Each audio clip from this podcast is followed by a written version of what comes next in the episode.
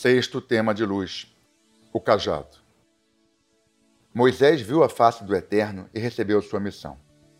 Em seguida foi ao Faraó exigindo a libertação de seu povo.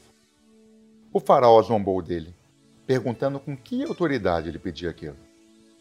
Moisés, que nesse momento tinha companhia de seu irmão Arão, pegou o seu cajado e transformou em serpente.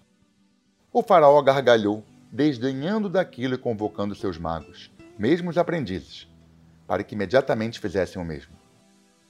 Moisés, surpreso, olhou para cima e conectou com a luz que o guiava. Em seguida, transformou sua serpente em cajado novamente, tragando todas as demais. Isso os magos egípcios não sabiam fazer. A história é uma grande alegoria que traz uma mensagem. Transformar o vertical em horizontal é tarefa fácil. Já ao contrário, poucos são os que conseguem. Ou seja, abandonar a luta, entregar-se aos prazeres perecíveis, desistindo de um propósito maior, não há qualquer dificuldade nisso. Transformar a consciência rasteira em elevada, reerguer-se mesmo nos momentos difíceis e voltar a lutar de pé, isso não é para qualquer um. É tarefa para os que escolhem a liberdade.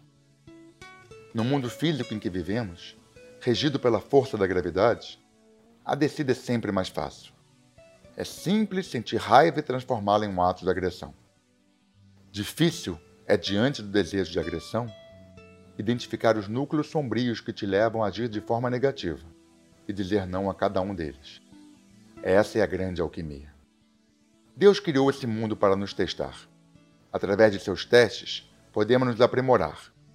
Por isso, precisamos usar as provações como oportunidades. Quem não tem dificuldade não cresce. Você percebe que cada prova funciona como uma etapa cumprida em direção ao despertar da consciência? Cada uma delas é uma oportunidade para revelarmos nossa luz interior.